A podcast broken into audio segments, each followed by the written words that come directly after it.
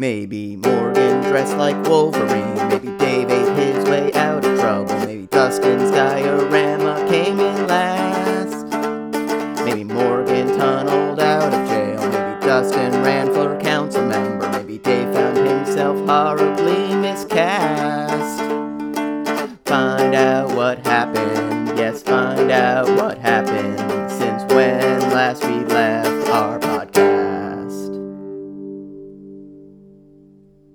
to When Last We Left Our Podcast, a bi weekly storytelling podcast hosted by me, Morgan Piele, Me devoir. And me, Destiny Adato. and featuring this week's special guest, Lynn Bixenspan. Hi, can I ask a question?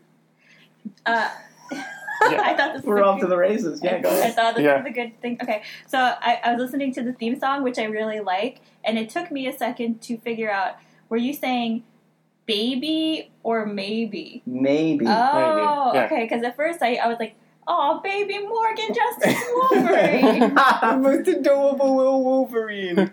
we should do a throwback episode where we tell stories from our being babies. and yeah, we could call it Podcast Babies. Different theme song that would need a very much.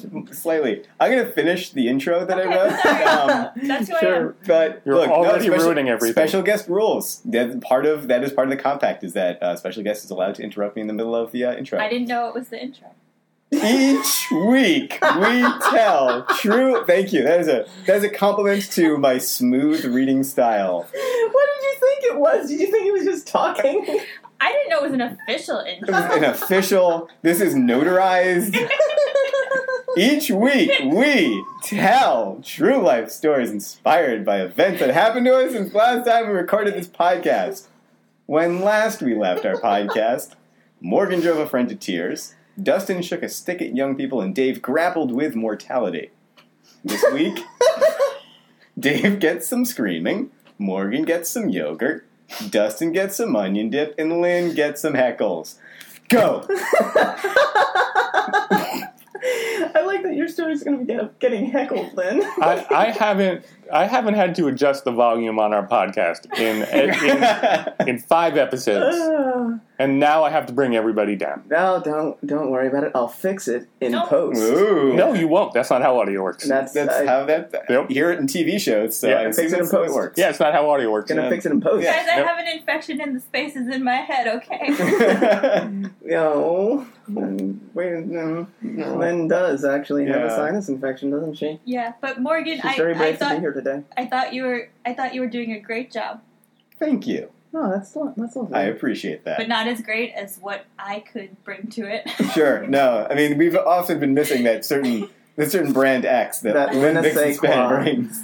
um, So we agree that this bringing on a guest is a failed experiment, right? Never again. Never again. I'm just gonna go now, but it was it was great to it was to a great be meeting had you. by you. Yeah.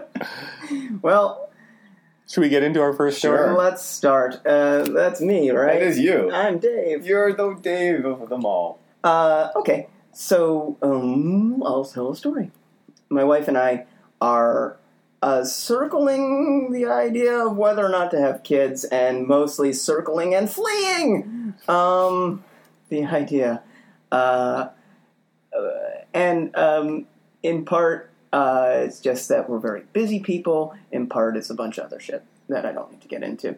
But um, uh, we've made no solid decisions. Um, but every so often we'll have like a run of just seeing kids at their worst and being like, oh, yeah, no, no, no, no. So on uh, Tuesday of this week, um, a friend of ours, because we got done with work and we were home and we were tired and we were thinking, well, let's just watch a bunch of Family Feud and order Thai food because that's our date night, guys. Um, uh, and we were about midway into that when a friend of ours um, uh, texted us and was like, "Hey, uh, you guys want to get a drink in the neighborhood? Lives in our neighborhood." And uh, so we only wanted to get a drink that was like a block away from our house. So we were like, "All right, we'll get over our inertia and actually go out." And we hadn't seen this guy in a while, and also he was going away for like three weeks, so we figured it was a good idea. We go out and we get a drink. We have a nice time with this guy. Uh, do some chatting, do some drinking, and it's like ten thirty. It's a school night, so we're like, "All right, time to go home."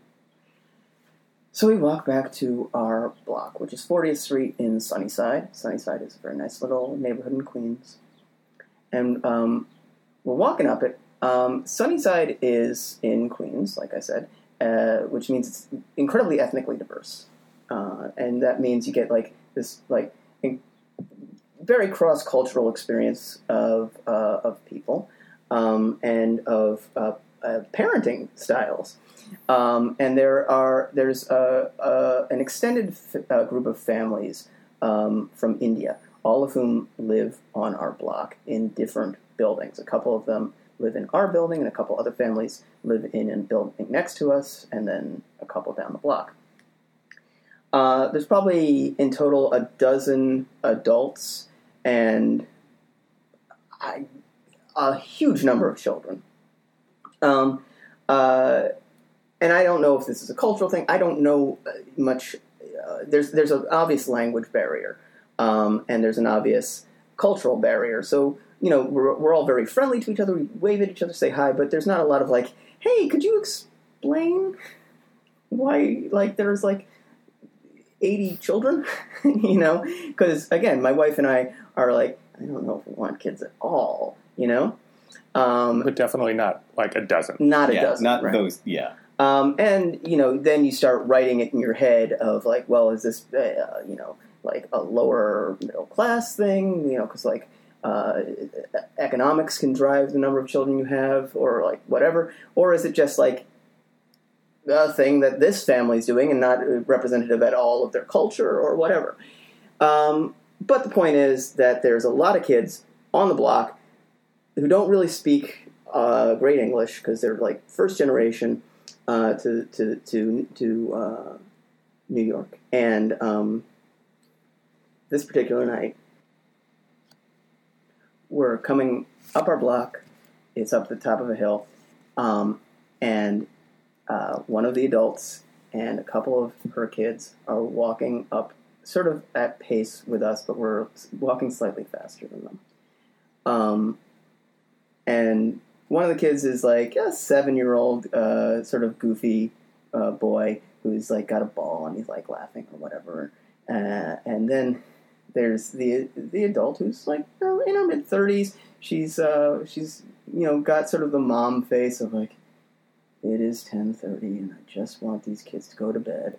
And then one of the kids is this adorable, like two and a half year old child, like female, uh, two and a half, with a scooter, a pink dress, and a little like toy purse and she is scream crying. She like she's on the scooter, so she's scooting like she's like you know using it to go uh, at the at the fastest a two and a half year old child can go on a scooter, which is about walking pace, while crying uncontrollably. And it's one of my favorite things about children is when they do that, when they uh, get upset, but they keep doing the thing. Like if I were crying uncontrollably, everything stops. I just sit on my bed and go, "I'm so sad." But a child who is that sad still keeps multitasking. So they all live in our building, so they're coming up with us, and she is just shrieking uncontrollably. And you can see the mom sort of looking at us like, I'm sorry. And both Kelly and I, and my wife, just start laughing. And then the mom starts laughing. And then the boy starts laughing. And the kid, realizing that we're all laughing at her, starts shrieking worse. and she's just utterly losing her shit as we turn the corner to go into like the little courtyard and then up to the, the door. And then we open the door. I let them all in. The child looks up at me and shrieks before. And then we all go into like the lobby where she puts her scooter down screams some more. We press the elevator button. We all wait as she shrieks in the lobby so it's echoing. Uncontrolled. Um, the elevator comes. I open the door for everybody, and she leaves her scooter at the front. So I have to be like, "You left your scooter." She's she continues crying as she looks back at her scooter, walks slowly back to it, picks it up, still going. "Ah!" grabs the scooter, comes into the elevator, puts the scooter down, continues to cry. I ask the mother what floor. She goes, second floor, please. and we're all like Kelly starts laughing again, so I start laughing again. The mother starts laughing again. The son starts laughing again. As the child looks at all of us laughing and continues to shriek. I hit floor two, then floor five because that's where we're going. So the doors open on two. The family gets out, and she forgets her fucking scooter again. so she has to turn around because now the mom's like, "There's the scooter." She has to turn around again, re-enter the elevator that I'm holding the door open for her on, like shriek at all of us, grab the scooter, and walk back out. The door closes. We go upstairs. The door reopens. We open it. We can still hear her three floors down. Um, we go inside. We look at each other, and we just start laughing and laughing and laughing and laughing. Um, under normal circumstances, like uh, we would just be like, "Boy, oh boy, do we not want kids!" But for some reason, that time we were both like, "Huh." That was fun. That's it. so, so you don't feel like you made any progress backwards or frontwards in terms of No, that was a total kids? neutral. A total That was a neutral. nor- it would, normally, it would drive us to paroxysms of never, never, Right. never. But like, Do you feel like that in and of itself is some sort of progress? I don't know why I'd call it progress. No, it's- that's you the know, wrong like, word. But like, it's it's something. It helped that we had had a couple drinks. I, I think it shows a softening Yeah, yeah, maybe. to kids. Yeah. I mean, it helped that the kid was adorable and was wearing a pink dress and carrying a purse while Yeah. freaking the hell out. You know? My, my wife and I have agreed that we're not going to have kids, but she also agreed that if the kid did adorable things, no matter how bad they did them, like I would let the kid get away with fucking anything, Oh, as yeah. long as Yeah. like as long as their response was hilarious enough. yeah, I would be the worst parent. Like when a kid's in school, if the kid said something like obnoxious to the teacher, Yeah, like I would get mad. Like that was dumb or that was funny. Like, yeah. Yeah. Like as long as it was funny, fine.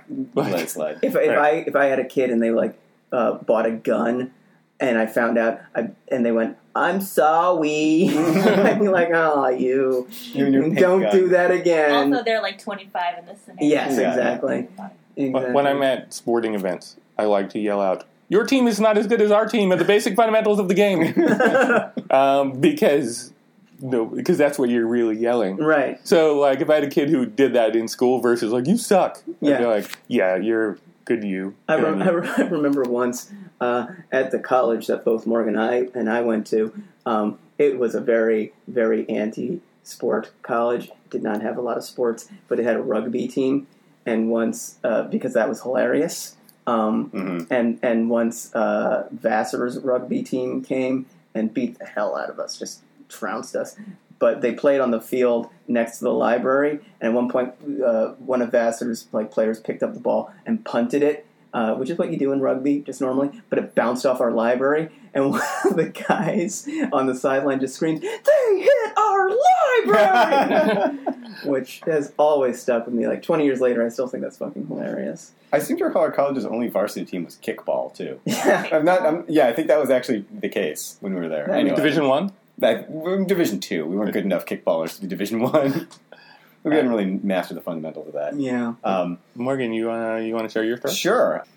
So two years ago, um, almost exactly, I took my first voiceover, commercial voiceover class, and that was followed by a second class, and then some coaching, and um, then about a year ago, a little under, I landed my first ever gig. Um, this is to supplement my meager income as a graphic designer for a small publisher that does a lot of romance. Um, I landed my first gig Time slows down. yeah, yeah, yeah. That's the one. The one where my directions were just pretend you're like a wizard or something. it was the directors came straight from South Korea, and there was a bit of a language gap. So translating that through the poor beleaguered sound engineer was a challenge. So I was literally standing behind the microphone making like energy ball motions with my hands trying to get to the right space. It was a cool ad, though. Yeah, it I saw was it was cool. pretty neat. It had colored smoke and an old timey race car and stuff. So I got picked up by talent agency not too long after that. Not picked up. I like sent out my my demo and resume to a bunch of places, and the one that responded took me. and um, they sent me off to. I've been doing auditions on my lunch break, uh, which kind of annoyed them that I can only do one a day. But like, dude, I I don't have money to just like quit my day job and just pursue this. Um, but I also don't make enough money at my job to just have my day job. It's kind of one of the, I mean, I've always been interested in voiceover, but one of the reasons I'm doing this is I need the money.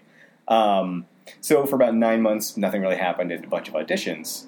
But then this past Wednesday, I got hired just based off a demo, no audition or anything, to do a commercial for yogurt. I told this to a friend of mine uh, that morning before I went and recorded. This friend of mine, Sarah, and she's like, she, first she was very congratulatory. She's like, "That's great, that's so cool." And then she's like, um, "That probiotic stuff is probably such a scam." I'm like, "Probably is." Like, I don't know anything about that, um, but who knows? Uh, Lynn is raising yes.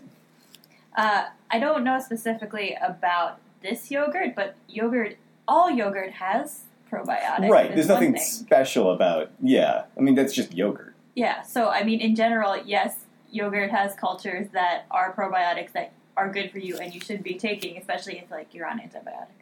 All right, science fact. Uh, No, I appreciate that. and, and for the record, I think they're very successful because I assume it's pooping all of the time. just left and right. Yeah. Yeah. That's that's yeah, that's probably true.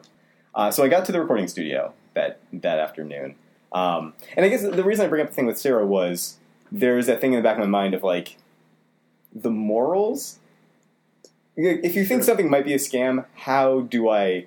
Which, which we can get to later on. Um, Lynn's already laughing. I suspect I know where that's going. Um, but so there's that, that sort of dilemma of like, at what point do I say no, or can I afford to say no?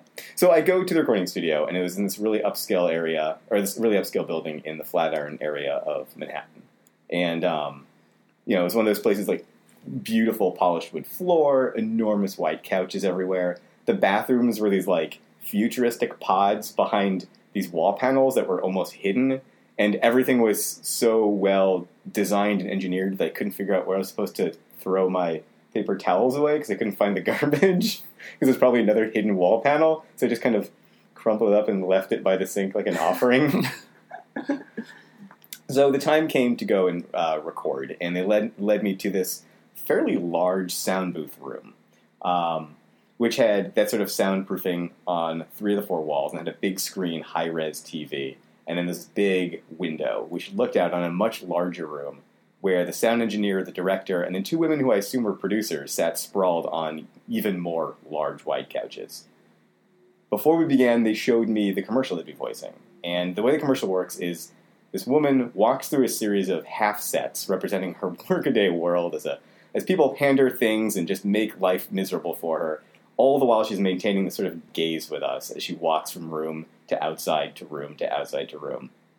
Uh, then suddenly the music stops with a sort of a sad trombone. Goes and then her tummy is sad, and they show her tummy becomes this like yellow balloon overlaid with all of the symptoms that you could get. Um, also, the the tummy they show, it's a naked tummy. It's not her tummy. It's this like creepy CGI tummy with this like weird slit of a belly button that you could tell they labored a lot on to make it look like a belly button, but not look too much like a belly button. I point out all these details because I had to watch that commercial over and over and over again for two and a quarter hours while I recorded three lines of dialogue. Um, also, something that I thought was funny was that at one point the woman goes over to her refrigerator and she opens it up, and it's stocked every single shelf with yogurt except for like a thing of carrots, so she doesn't look like a crazy person. if anything, that makes her look crazy. yeah, yeah, yeah, yeah. And she she grabs one that's like free, and she holds it to the camera, and she smiles. And again, because I watched it so many times, start to notice that like you know that practiced motion of all of her hand gestures and her walk, and just her face is made up to cover every little line that she could possibly have because she has you know she's a human being. Um, every artifice, all for the sake of selling this yogurt, this commercial that people will see maybe a couple of times, and they're doing everything in their power. The way they're directing me, every single line reading, there's a slight nuance change. There's, oh, you're a little high on the top, so why don't you bring that down a bit? But you're dropping off at the end there, don't you bring that up a bit? Um, there was, at one point, they gave me a really long version. They needed me to fit a five second space. And after several reads, I was getting it to six. And after a bunch more, they're like, okay, well, that's good. You got it at four and a half. So let's do it again and just really play with that extra time there. Just really let it breathe. That half second that also, you got. also, isn't there software for that? Like, that was my thought. Was yeah, that like I've read about like software that can remove like pauses and like Yeah. like Well, and if you listen to legal things at the end, it's clearly been compressed. up, yeah. yeah. I'm thinking, well, but I didn't want to tell that to them because you know they're paying me money. Sure. Um, and then between all this, the, the uh, so I was rereading that same line of dialogue over and over and over again, and then the poor engineer would have to loop that in, interspersed with. And this is the other weird thing was uh, there were these long pauses of, of twenty minutes to a half an hour where I would just be standing there because for whatever reason they needed to get approval for this commercial in real time for each take. So they'd get like a batch of takes, they take the best one, drop it into the commercial, and then send it out to some mysterious third party, and then I would wait. And then like a half an hour later, they get back to me with like, okay, well we're gonna do that one again. You got to sit alone in the booth for 20 minutes. Yeah, each yeah. time? Standalone in the booth. They, Oh, they my legs you sit down. They had a stool, but like the stool was positioned in such a way in front of the window where everyone could just see me, whereas standing behind like the recording equipment, I could kind of be in my own world a little bit. So I felt really ob. Also, I'm short and the stool's really high, so I felt really obvious just sitting on the stool like a like a child going to the barber for his first time. Like your feet don't touch the floor. Yeah, yeah, not at all. Um, it was a very surreal experience, and um, and I guess the reason I, I tell this story is to go back to that earlier point of, as you say, it's probably not a scam, but it's also like the phrasing of the copy has the word "may" in it. May blah blah blah blah blah. These statements are not endorsed by the FDA. Yeah, these statements may not be true.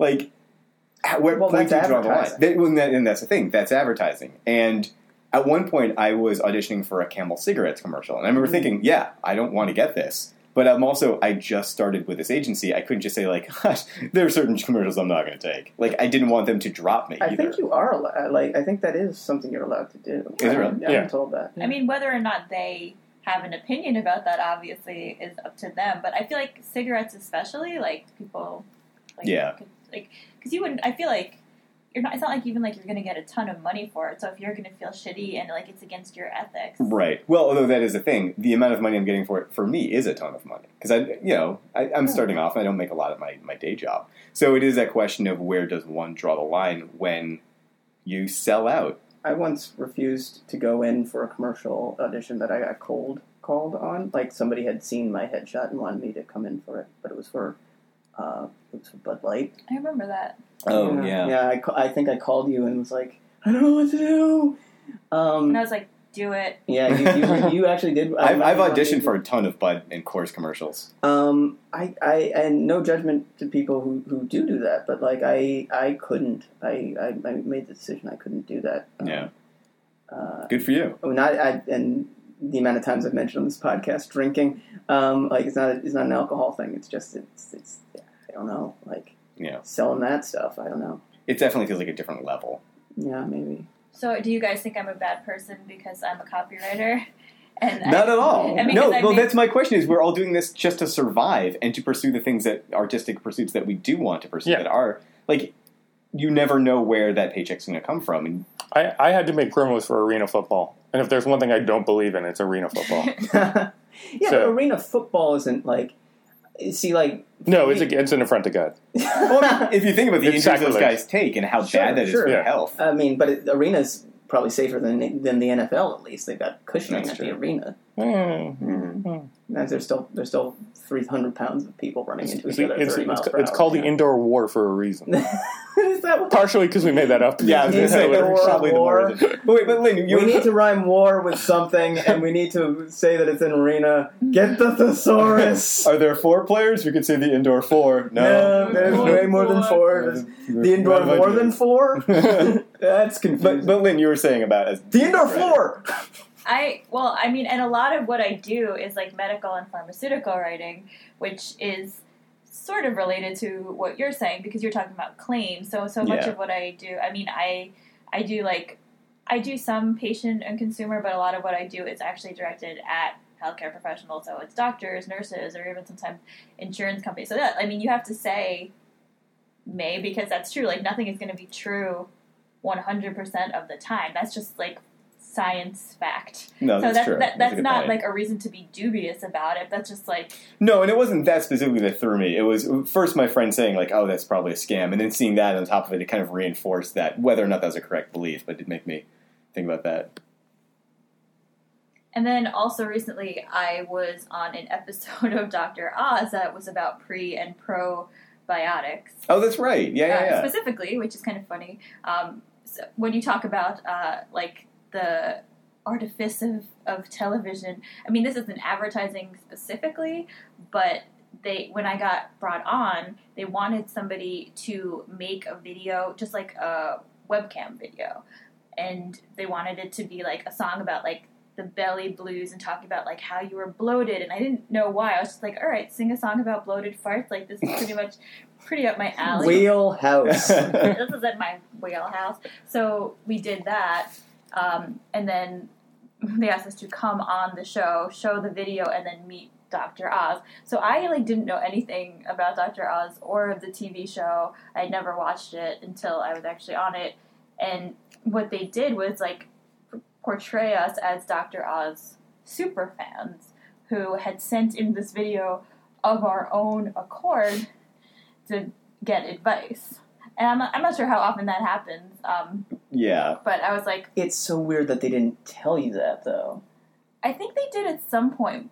They did at some point. I don't remember what point it was. I'm not trying to say like I was tricked or anything. Right. Um, They probably yeah they, they they told you how it was going to get framed, but I don't. Yeah, but that I didn't. Were, were you were you on their property when they told you that? Like, in other words, did they did they send you an email before you were going to come in and be like, "Oh, just so you know"? I didn't meet them. I spoke to them on the phone. It was a little confusing, like because they wanted like me to pretend I was like friends with the girl who I did it with, who I like vaguely knew from comedy, but like I hadn't been the one to bring her in.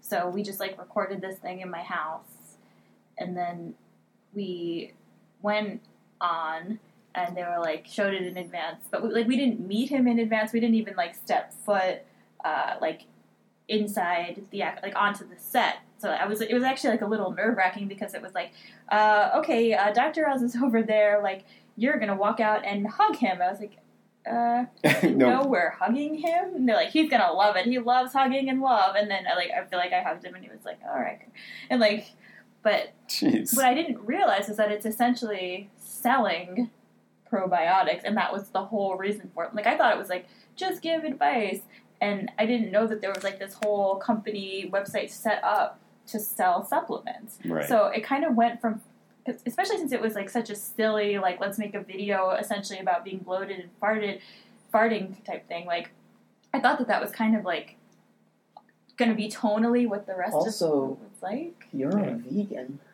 Yeah, What was Yo- it? yogurt.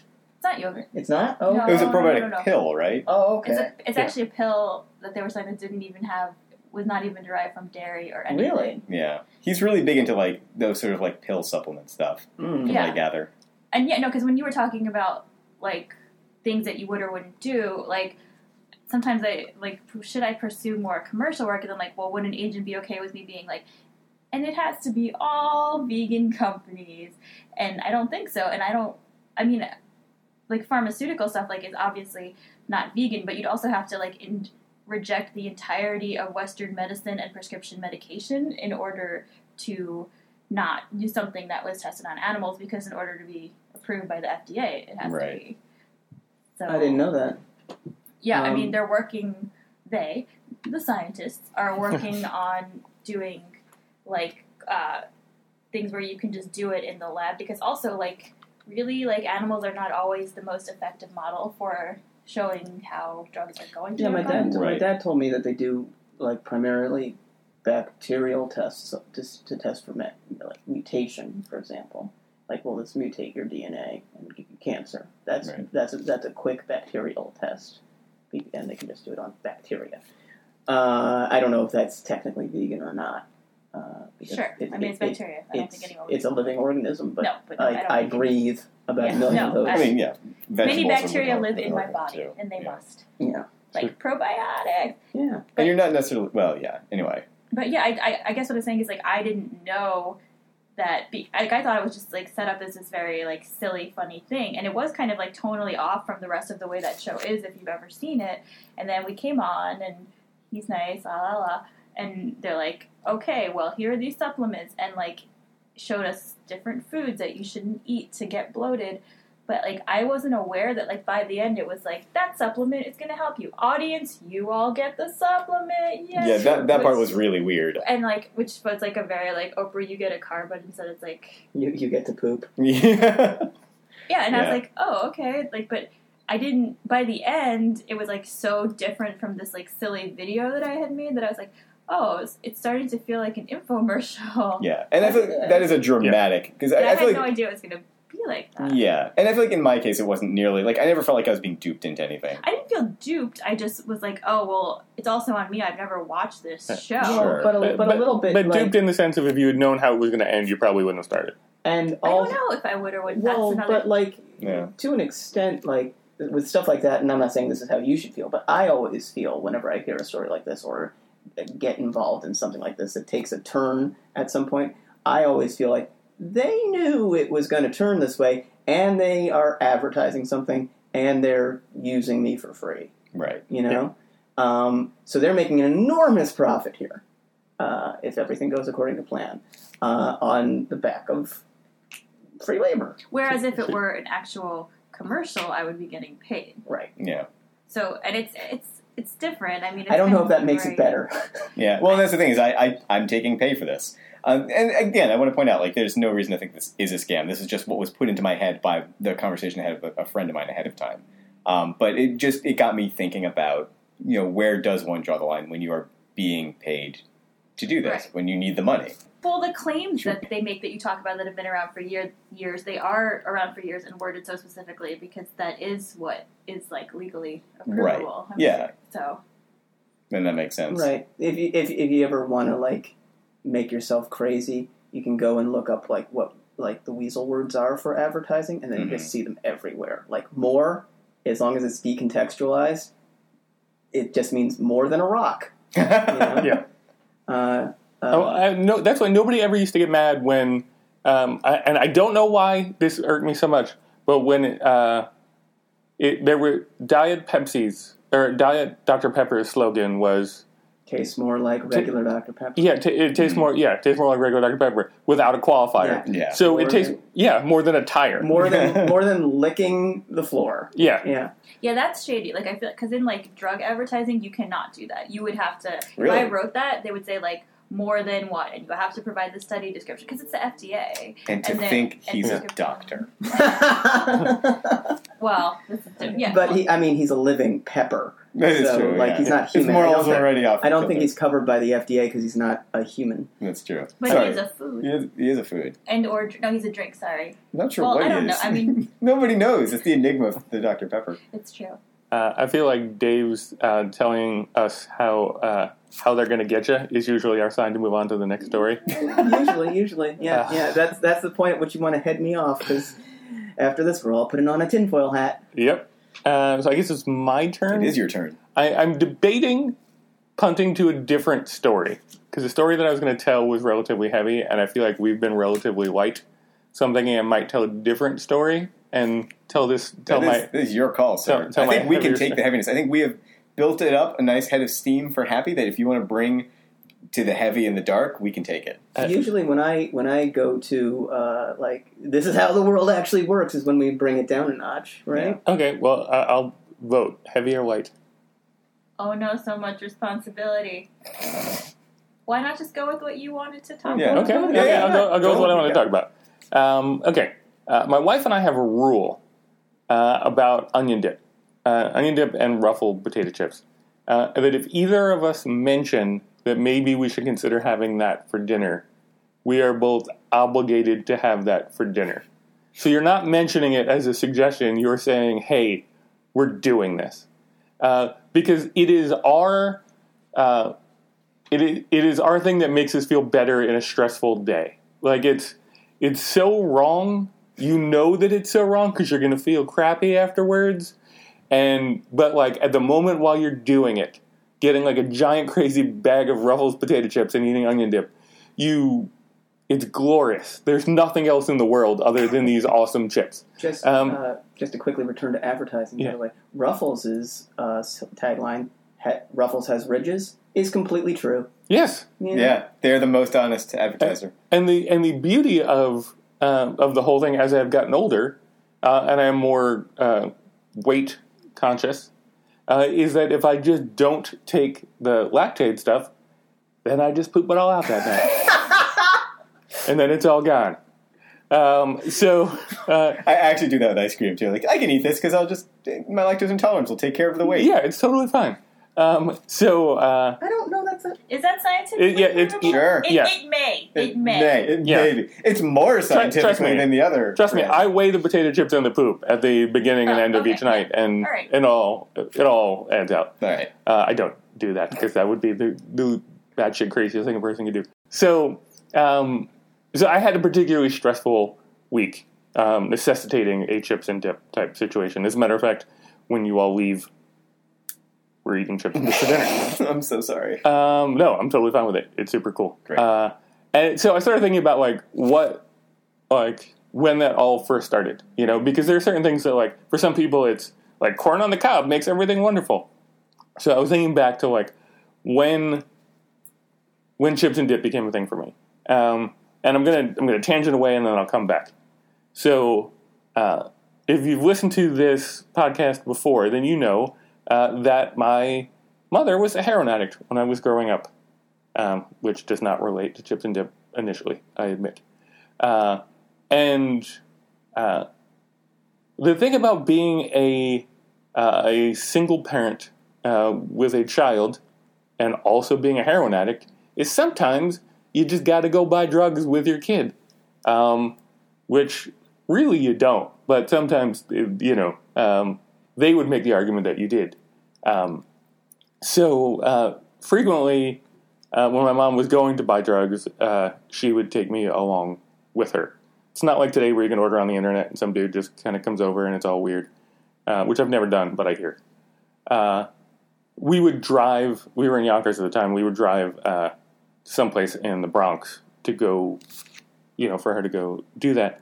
Uh, and at the time, I didn't know why we were doing it. It wasn't until um, after we stopped taking those. Well, we we just called them. We're going to go for a ride. Um, uh, it wasn't until after we stopped taking those rides that I found out what they were for. Uh, it was just I went on those rides, uh, and Can I Uh, ask a question? yeah. How old were you at the time? um, seven, eight, nine, Wow. something like that. Uh, so uh, we would basically drive for a little while to a neighborhood that I did not know, but I knew was kind of shady.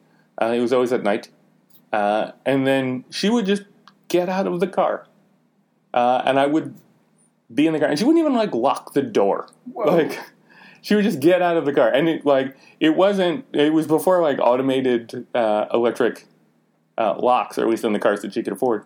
Uh, so, and, and her car was like atrociously bad.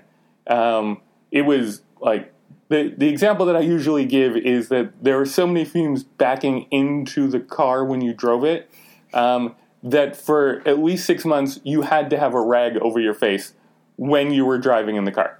Um, Wow. And there was cardboard over the um, the passenger side because you could see the floor. I mean, you could see like the road underneath because it had been worn down. It was a shit car. Uh, but I would sort of go in there and uh, she would leave. And typically she would be gone for about 20 minutes. Um, and uh, as a little kid who kind of fears the world, it is a 20 minutes is for fucking ever. Uh, and I had had it sort of determined in my mind that uh, as long as I hid sort of like underneath, you know, where your feet go, that I'd be kind of fine. Um, so I would, as soon as she got the, out of the car, I would lock all the doors uh, and then sort of slide into that area, kind of looking up. Uh, but what that does is it makes it so that you can't actually see anyone around you. It means they can't see you and therefore can't like take you, you know, or whatever. Uh, but you can't see them, so it takes on a it takes on that feeling of like, uh, you know, in the movies when somebody is like hiding in the closet and they hear somebody like wandering around, but like they just know they need to keep super quiet. Um, that was sort of my experience sitting there, and nothing really ever happened other than hearing conversations, kind of like right outside the door, but never addressing me or anything like that. Uh, so I, uh, you know, after 20 minutes would come back, we we had somehow made this mental agreement that we would just never talk about it. So I would wait till what sounded like her coming back, uh, and immediately like unlock the door because I kind of wanted her to believe that I hadn't locked the door because it seemed somehow like wussy, even though I was eight and you're allowed to be wussy at eight. Um, so I would, uh, you know, I would I would unlock the door and she would come, and then traditionally we would always go to her boyfriend John's house afterwards because hey, you just bought some drugs. What do you want to do with them, right? Right. Um, and her boyfriend John was uh, the way I've, I've described him is he'd somebody who called everybody chief. Uh, you know, like hey Bucko, hey buddy, how's it going, chief? Um, wore like a lot of denim. It was the '80s, so everybody wore a lot of denim, but he was just kind of that guy who was like overly friendly, but in a really scummy kind of way. Um, so we would go there uh, afterwards and like hang out for a little bit. And then here's a thing that it took me like probably a bunch more years to understand was not particularly normal. I mean, I understood that the rest of that stuff was not particularly normal. Um, at that point, they would both say, Hey, we're going to go to the bathroom. We'll be back in a little while.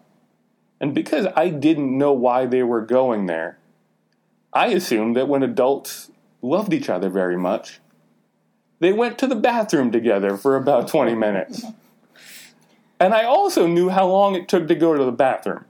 And I knew that if you pee, it's relatively quick. Mhm. But if you poop, it takes a little bit longer. So, for a large portion of my early youth, I assumed that it was perfectly normal for two adults to watch each other poop in the bathroom. That makes sense, actually. Like, I can see the Yeah. logic. It's very yeah intimate. so, uh, I was gonna like try and break down their logic and be like, well, why why the bathroom as opposed to be like, hey, we'll, we'll be in the bedroom, for, but then you might walk into the bedroom, whereas kids think the bathroom is gross. well, we We also have a sink and everything. Jo- John's apartment, to be fair to the whole experience, um, wasn't really his apartment. It was his room in his mom's house. Oh, John, That's a that- wrinkle. John sounds like Yeah. a winner. yeah. Yeah. Uh, but you could enter through like the back gate area, so you could go directly into his apartment. Uh, But like they would leave me in the bedroom because there was really nowhere else to put me because we didn't really try and use the rest of the apartment. Do you have a vague idea of how old your mom and this guy were at this point? Uh, I would say probably mid thirties. Wow. Okay. do you know what became of John? I do not. Hmm. Um, uh, in my entire time, she had two boyfriends. Uh, one, I believe, uh, his name was Tony. Um, uh, and we all used to live together until I was five. And then I heard he got a job upstate, which turns out was he got arrested for breaking and entering hmm and got a job upstate Yeah, yeah. Right. uh, four, five to ten. Uh, so uh, he was gone, and then there was John. Uh, John eventually uh, kind of disappeared from her life after I moved away. So I don't know exactly what happened. Um, but uh, so they would go uh, for 20 minutes, sort of into the bathroom. And the thing that they would leave me with was chips and dip. I would sit in front of the TV and have chips and dip all to myself and just pig out and sort of like be in that moment, you know, because I didn't, I blissfully didn't know what was going on in the bathroom. And when they got back, they were definitely weird. Like, I remember a specific situation where um, they were arguing, and I was supposed to be asleep, like in the room on a little cot. And uh, John was confident that I was awake because I was, because they were yelling at each other. Right. Uh, and my mom was trying to defend me, but I had like my eyes closed as hard as you possibly can in a way that would indicate like this person is clearly not asleep, but this person is like fighting to keep their eyes closed. Uh, yeah, and he he would get sort of that like paranoid, angry kind of thing uh, afterwards. Uh, and we had to leave that that particular night. She just sort of grabbed me and said, "Hey, we're the hell out of here." Uh, so frequently, like I would try and fall asleep pretty quickly after that. But my one sort of escape was that was that chips and dip that was for me. And I'd I'd watch horror movies and things that I really shouldn't have. Like a seven year old, like Revenge of the uh, Night of the Living Dead Two was my favorite movie until I was like thirteen. Nice. Um, because I had seen it a bunch of times and I had a limited movie exposure. Uh, and for some reason, like while I was in that in that scenario, nothing hurt me. Uh, so now I realize that I still kind of use that same thing this many years later to say whatever kind of thing that is that's bugging me for this half an hour, it will be glorious, and then I will poop it all out. But until uh, then, it, it's interesting to me to hear you describe sort of the psychology of that because, like, you know, you say like you were unaware of what they were doing, but you like, I, I definitely ate my feelings a lot growing up, but I was also unaware, sort of, that I was doing it. You know, like I was unaware of how stressed and upset I was, and it sounds sort of the same. Like you, you knew something was wrong, but you couldn't articulate it, and everything was strange. yeah, But maybe this is what adults do. right. And it, it was literally only like very, very, very recently that I was like, oh, like, uh, comfort food, then comfort food. Like, what weird? That's Yeah. like that was a thing. Yeah. Hmm. Um, and it really wasn't until like probably four years ago that I was like, they weren't pooping. On a much, Wait a minute. on a, on a, on a much like lower scale, like um, my parents are like uh, not hoarders, but borderline ish. They, Yeah. they save a lot of stuff. They have a lot of storage units.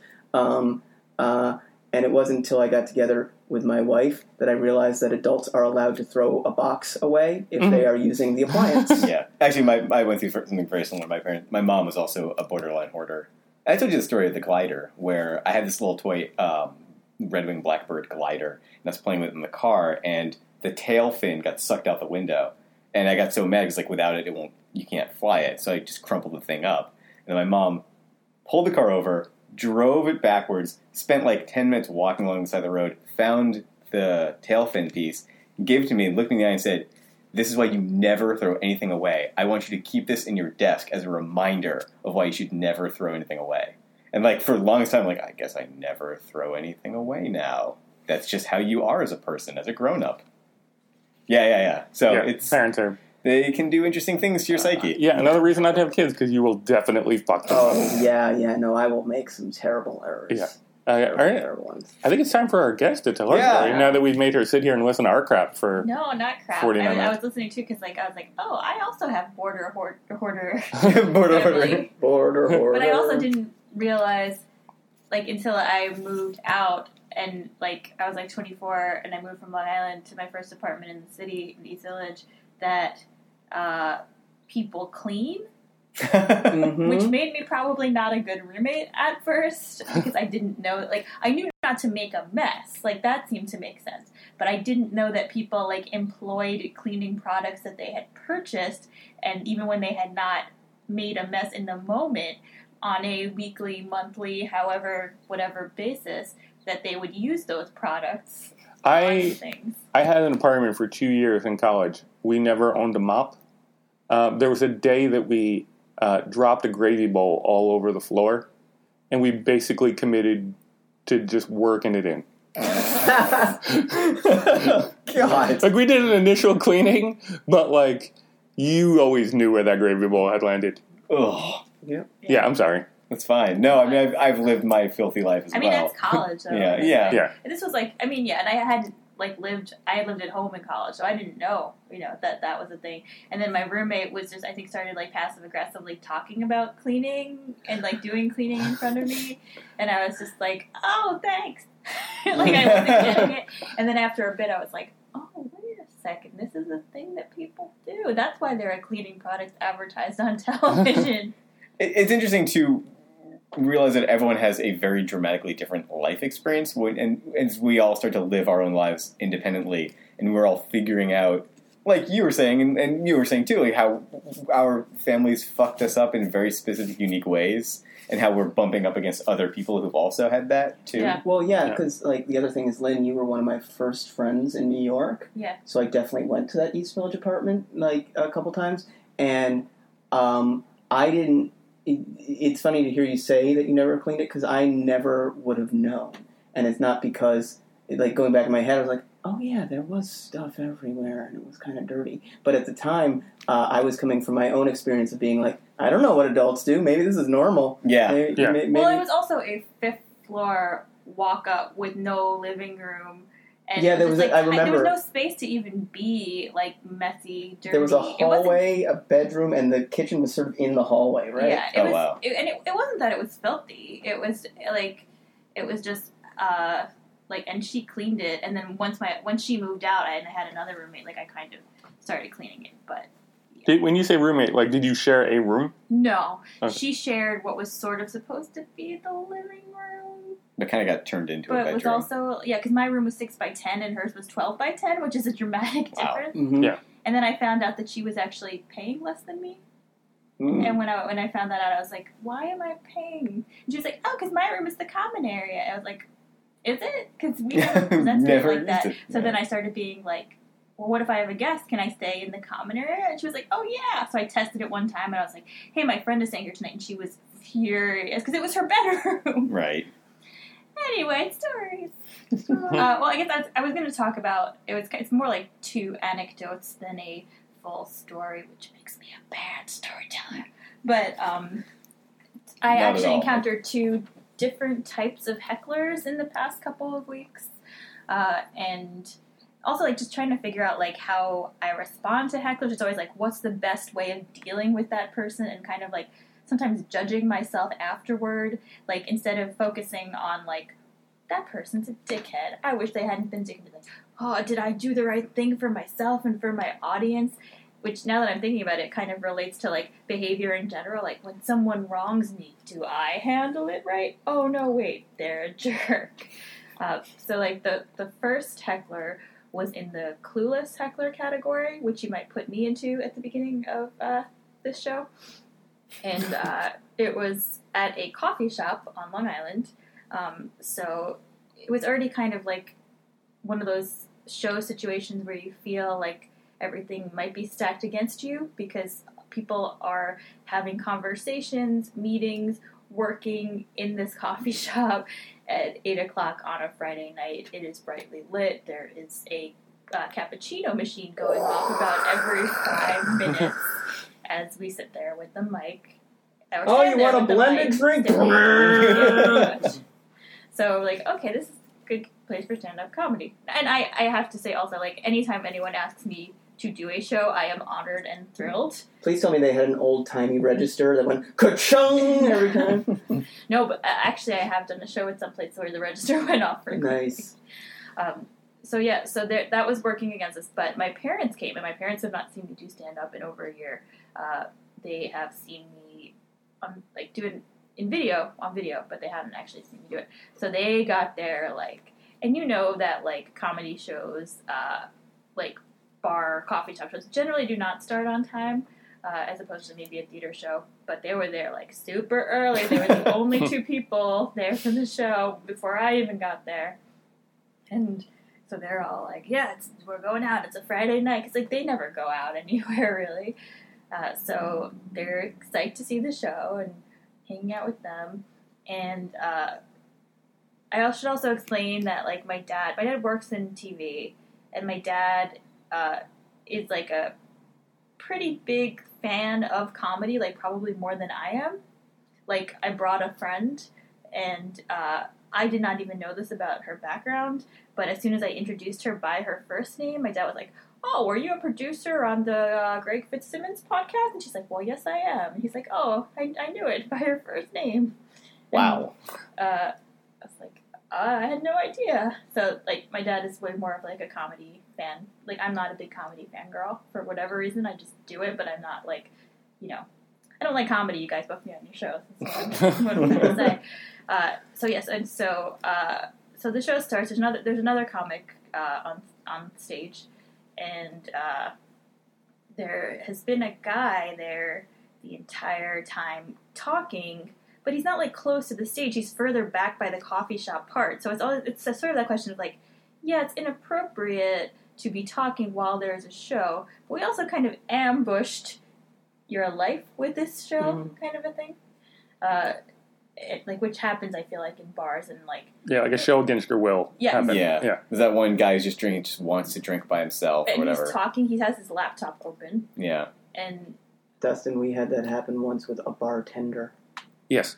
Ooh. Where we almost got. We almost got killed. murdered by a bar. was the bartender talking during the show? Yeah, yeah. He didn't realize that the show was going on in the bar. He was tending barring. Oh yeah, I've I've had Yeah. that happen too. And and well then he thought that one of us on stage who was giving a line to another person on stage was talking to him and flipped out, And- like threatened to murder us. And just to be clear, the level of danger that we were in, he was a member of the Hells Angels Holy shit. who had basically their HQ across the street. Where Yeah. was that? It was on. It's on uh, East Seventh. Yeah, it was a bar Oh, called okay, I Detention. remember- yeah, well, I lived right near. The Yeah, yeah. Uh, the Hell's Angels are down there, and um, Good to know. the. Hell's Angels had apparently gone into this bar and said, "We work here," and the bar and the like owners of the bar were like, uh, "We already got bartenders." No, no, no.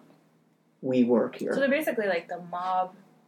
For that, for that, we for at least that one That- place. No, I So mean that one- biker gangs are. Ba- I mean, they also involve drug running and a lot of sh- the if same there sort are of any shit Hell's Angels listening to this podcast, Morgan is speaking Hey, for Morgan. No, what? Look, Yeah. I'm just speaking I from like. I really news. like Hell's Angels. I like. They're I think lovely really nice people. It's a great organization. sort of, Kids like, should get involved. I'm sorry to derail your story with, with my own. My, Well, yeah. So there, this guy was not a Hell's Angel. He uh, was a redheaded gentleman with glasses. Um, here's what just went through my head. He is in a wheelchair, and I just thought, oh no, is that terrible if I share that information that he's in a wheelchair? Does that make me some anti able able? Am I ableist, guys? I okay. Anyway, You already shared that he's redheaded, which, you know, I mean, if you're already going to be listing that, then the wheelchair thing, come on. All right, well, now you can picture him. He's working on his laptop and talking, and in the middle of the comic set, he raises his hand, which is not a common uh, way to interact or communicate during a comedy show, but is more polite than yelling something out. Uh, so the comic just looks at him and kind of calls on him, confused, like, uh, yes? Like, I guess speak? And then, so and I, I wish I remembered what the topic was, but like it, he it was only vaguely relevant to the topic, but included. Well, I'm a Scientologist, so I'll have you know, which I guess is a way that they spread now. Because I always thought that they just like had like the I knew they had like the tests, like the stress tests, where they would try to like. and- or- And I've had like very, very attractive people approach me in the street and try to you know, give me literature about Scientology. I did not know that they had more of like a hip viral uh, team that was Like a street team. yeah, Yeah. street team That's that was- going to comedy shows yeah, and that's, that's, asking in, questions. in coffee shops and raising Politely their hands yeah. and uh, irrelevantly explaining that they are Scientologists. As though this gives their what follows next to be, have a lot more gravitas. And, oh yeah, so, so Yeah. everyone was like, Qualifications. suddenly everyone's like, oh wow, all right, I didn't. Oh, excuse me, yeah, I didn't know you're certified. Okay. yeah. All right, comic, shut up. The man has something to say. Yeah, it, and it was just like it was just very weird, but it wasn't. It didn't feel like confrontational or anything the way like some drunk idiot yelling out would. It just was like sort of confusing and like okay, this is odd, but uh, you're being polite, maybe, even though nobody raises their hand at a comedy show unless the comic asks them to. So, uh, so they're chatting about Scientology and like. Uh, and the guy's like, "Well, have you read about Scientology and all of? The, I mean, the comic on stage kind of like, have you? Do you know what they've done? Did you watch the the HBO documentary?" He was like, "No, I, I don't really do that. I just, you know, I do my own Scientology thing. I don't like read about it or watch the Is he documentary. freelance Scientologist? I, I don't know. I guess he just doesn't want to know. Well, I, well, I mean, that kind of makes sense, though. I guess, like, if you don't want to read, Well, he's probably told that like not to by the organization that it's all lies and that they're just spreading. Right, and if you think it's all bullshit, although if somebody was talking bullshit about me, I would want to read all of it so that I could refute it. Sure. But you know, I'm not. I'm not this man, and then I'm not a Scientologist in a coffee shop raising my hand. So, so they're having this like kind of weird, and, and sometimes it's actually kind of fun. I feel like as a comic to engage someone weird in the audience, and like part of what makes live comedy fun, as long as it's not like too over the top. Right. Uh, and uh, so they're having this conversation, and my, then my uh, my dad yells out, "He's a heckler!"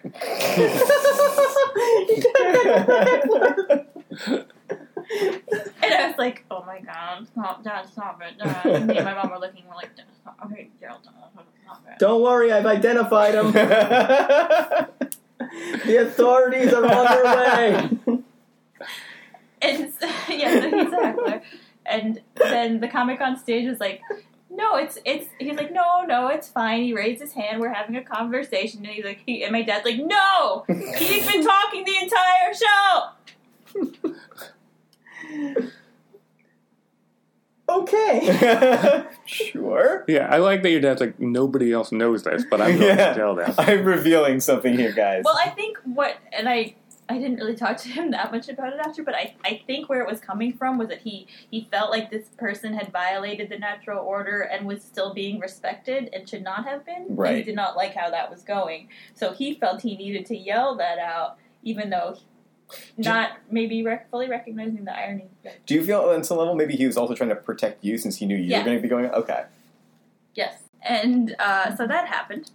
And then that kind of got brought to a close, but I was like, oh no. And it, keep in mind, there's like barely any people in this coffee shop, or if they are, they're not really paying attention. So it's not like the worst thing. And neither the Scientologist nor the comic want to like escalate the situation, so it, it de escalates.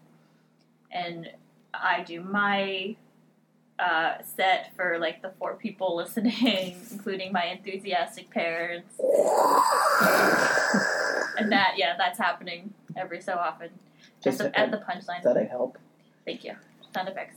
And then uh, time to leave, and uh, or at least the show is over. And my parents cut out real fast because they're like, "Oh boy, it's ten o'clock at night. Gotta drive home." Uh, and my dad says goodbye, kisses me on the cheek, and runs. Now, you guys know a little bit of history, but for people who don't know me, which like, okay, I don't know why you know, but whatever. Um, the I my dad is not a very like affectionate person at all, and uh, for and I have like had trouble with it throughout a large part of my life where my mom's family is super like we're gonna kiss up on you and we love you and you've got the most beautiful eyebrows and my dad's family is like, why did you kiss him on the cheek? You're only leaving for a few hours. You know, like they're very polar opposite. And so when I, for years when I would like hug my dad, he would push me away and make a face, but in like a jokey kind of adolescent way. Although like it's gotten better, but he's never kissed me on the cheek in my memory. Wow.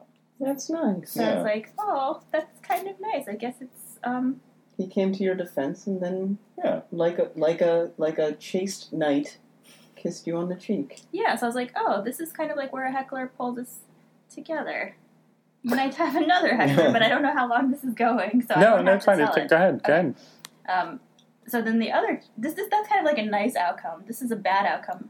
Uh, I I produce sometimes this show uh, called Stand Up and Sing at Union Hall, which with Brandon Scott Wolf and who is a comic, and it is comics doing their sets and then they do karaoke after uh, to a song of their choosing, and it was a really fun show, uh, but there were people talking up front like I mean, like at the beginning of the show, which is always like, uh oh.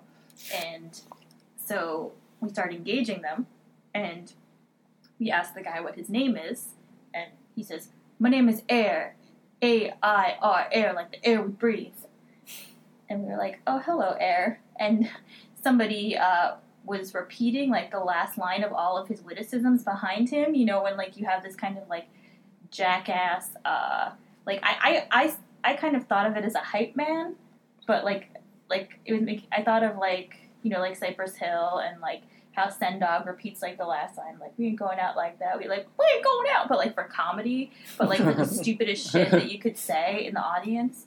And that we were like well what's your name guy behind him repeating the last line? He's like you can call me fire so this show was off to like really If they get Earth, Water, and Heart, they got Captain Planet. Yeah, th- so we, we were like, "Are you?" Or because there was like a woman who was heckling too, and um, I I find that like women heckle less, but if they do, it's usually that they're like very drunk and just want to think that they're part of the show and that it's okay to do. Like Hmm. that they think they're just like having a great time with everybody. This was not quite like that. And I was, and like everyone kept saying like a lot of the comments like, are, are you guys on drugs? Like what drugs are you on? Because they kept talking and it was like kind of on that line of like, uh, is this funny or are you starting to get annoying and like jump my jokes and fuck things up? Right. and like how do I handle this as a producer and a host and uh, the audience seemed to be enjoying the interaction between the comics and them so even though they could not necessarily uh, get all the way through their material uh, but Mm. some one of them just his whole like eight minutes was just him interacting with these hecklers but it was really funny. So I was like kind of I was on the fence. I was like is this okay? Like is this like again is this like this is what makes live comedy fun when it feels like it's on the edge of chaos? Or is this like annoying bullshit? I still don't know the answer to that. I, Uh, I would venture to say annoying bullshit. I, I, in my experience, like it's generally the producer's responsibility to get those people the fuck out. well also like i was like is there somebody gonna try to bounce them That's a good because question. we're Did that hosting place and we're on stage you know and so we're Hmm. like and like what am i like like these weird people gonna listen to like me Does They- Union Hall have sort of a? Yeah. they have a door person Okay. So, but I, it was like on the edge where I was like, if they do something a little worse, I have to think about that. But now it's sort of funny and like trying to make that judgment while also running the show and like, uh, Security at shows has always been a thing I've been like. I found well, they don't freaky. specifically have security. Yeah, no, that's my that's Right. the thing. Like like almost no venues do. Like the theater I perform at most frequently has one paid employee in the space, and there's like if the audience got together and was like, let's tear this place apart, there'd be sixty of them. You know. Yeah. And and and like this is not. I mean, they're a great venue and like they're actually one of my favorite venues to work with. Um, so I I don't know like what the right answer of how to deal. Like I'm just talking it through. Uh, but so so the show ends. It's it's actually really fun. It's probably like the one of the most fun shows I've ever produced. There are like 70 people there who I did not even know. Even though it's just like, why are you at this at my show? And then uh, afterwards, Fire comes up to me. It's like, hey, Uh, the post heckle chat. yeah. Mm. Yeah. And he was like, he was not as bad as Air and this woman whose name we didn't get. And he he's like, hey, I'm sorry if we were screwing up your show. I said, well, yeah, you kind of were. So maybe not you as much as the people you're with. And he was kind of like, well, I kind of know them, but I'm not, I don't know this person. Kind of like distancing himself a little bit and apologizing. And oh, I also need to add that uh, at some point, uh, uh, Air turned around at the end of the show and passionately kissed Fire on the mouth. Oh, Okay. Mhm. Uh, just thought I would add that in. Uh, and I later found out that uh, Air and Fire are, I may be getting this wrong, who's who, the uh, ex boyfriend and brother of the female heckler. So e- either her ex boyfriend kissed her brother or her brother kissed her boyfriend. That's Huh. fun. Interesting. Uh, just as So were they were they in some sort of like heckle incestuous three way where they were trying to outdo each other heckle style? No, the the fire was not. But I think like we were just we had been making jokes earlier, like about them, like like about like the the goal of this show is for everybody to get just like stupid shit. And I think they just took us up on that theme Right. and like ended up kissing. But I was like, oh, there might be an issue of consent right there. What just happened? Yet everyone is laughing, and even from the stage, I was like, that guy just kissed you, and everyone's laughing. But he also kind of like grabbed you and did that for comedy purposes, and that's not really Oh, cool. okay. So it wasn't okay. I thought they, this is an actual like relationship they had. No, That's no, interesting. they didn't really know. Like, I think it, they were like a an ex boyfriend and a brother of this woman, but had not maybe met before. Oh today. wow. Okay. So there's a lot going on. Yeah. So Yeah. so Fire uh, is doing his apology, and that we're chatting, and like he he doesn't seem as bad as the other two. When I feel my legs pulled out from underneath me from behind, and I'm like, what the fuck is going on here? And uh, yeah, pulled out from underneath me. My neck is wrenched. I turn around. Somebody has basically like tried to lift me up from the bottom and behind, and then run.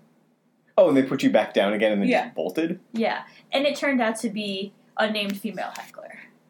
That's so weird. She was like, so while the guy was like apologizing, she thought a good way to relate to me post show was to try to lift me in the air and reactivate my old pinched nerve neck injury, Jeez. which uh, it's it's getting better now, but like I did spend like the last two weeks like in neck pain on top of having a sinus oh, infection. God. So this is like where the heckler line is definitely drawn. Like, do not physically assault this person. And I'm sure she did not think it was like an assault. She was not like attempting to injure me.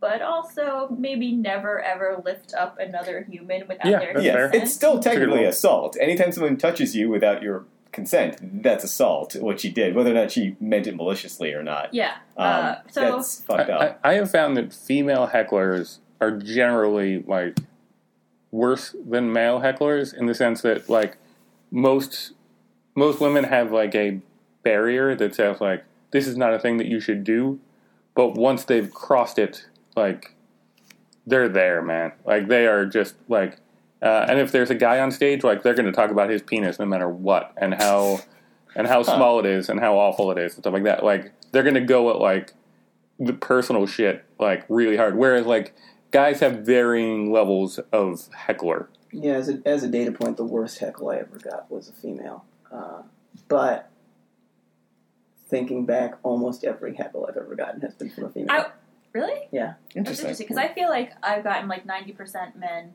Yeah. Uh, and I would say in general, men are more want to like entitled and appropriate oh, audience. that's behavior. generally my imp- impression. But like, also, I don't really do stand up, so Right. like a lot it's of a that. different kind of it's a, heckle. for yeah. improv it's a different type of heckle of like am i in the show um is this audience participation part and, or also this, this is terrible i hate it uh sorry you're having a bad time I, Um, I only really like to heckle Morgan, and I try and do it as frequently. as I Yeah, can. Well, the- actually, fine. most of my heckles, I would say the majority of my heckles Wait, come from Dustin on Diablo. yeah, yeah, he's heckled at both shows we did Thursday and Friday. He- Heckle's a loose. And, and I do storytelling, so I get the least heckles of all of you guys because storytelling is this weirdly supportive community, and it's mostly other storytellers in the No, it's audience definitely anyway. more supportive. But but then there's Dustin throwing Sorry. off the data point, the, Sorry. the curve.